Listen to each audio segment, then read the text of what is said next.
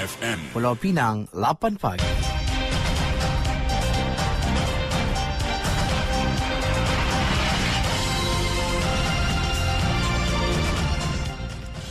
Warta Mutiara bersama saya Zatul Iqmah Muhammad Noor. Assalamualaikum dan salam Malaysia Madani.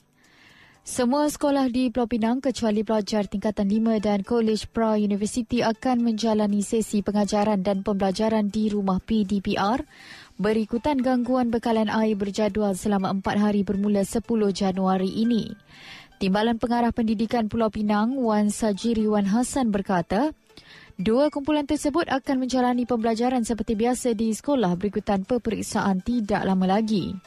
Jelasnya surat makluman berhubung pembelajaran tersebut akan diedarkan kepada pihak sekolah. Difahamkan tempoh PDPR bergantung kepada pihak sekolah termasuk ada yang memilih melaksana sesi persekolahan bersemuka secara penggiliran bermula 10 hingga 12 Januari ini.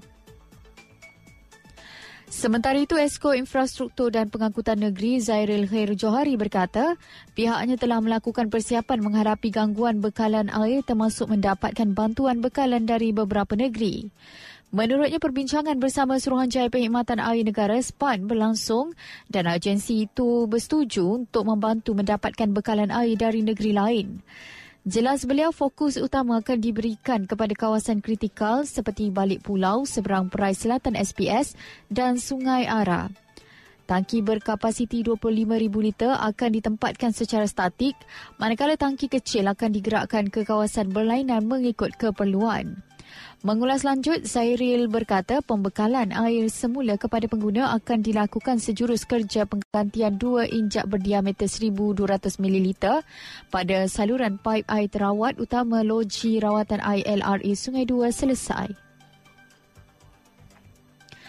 Peniaga diingatkan supaya tidak mengambil kesempatan menaikkan harga tong dan air mineral sewenang-wenangnya berikutan permintaan tinggi ketika ini susulan gangguan air berjadual di seluruh Pulau Pinang pada 10 hingga 14 Januari ini.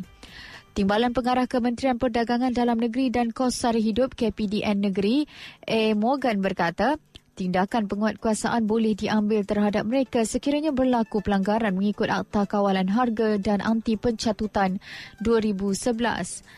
Jelasnya, pegawai penguatkuasa turut memeriksa dan membuat pemantauan rutin setiap hari di pasar, kedai runcit, pasar raya dan pasar mini di lima daerah di negeri ini. Kata beliau, tumpuan diberikan terhadap premis menjual turun air serta air mineral bagi memastikan tidak berlaku kenaikan harga sewenang-wenangnya oleh peniaga. Dari sungai hingga segara, Palestin pasti merdeka. Sekian Warta Mutiara, berita disunting Zatul Iqmah Muhammad Noor. Assalamualaikum, salam perpaduan dan salam Malaysia Madani.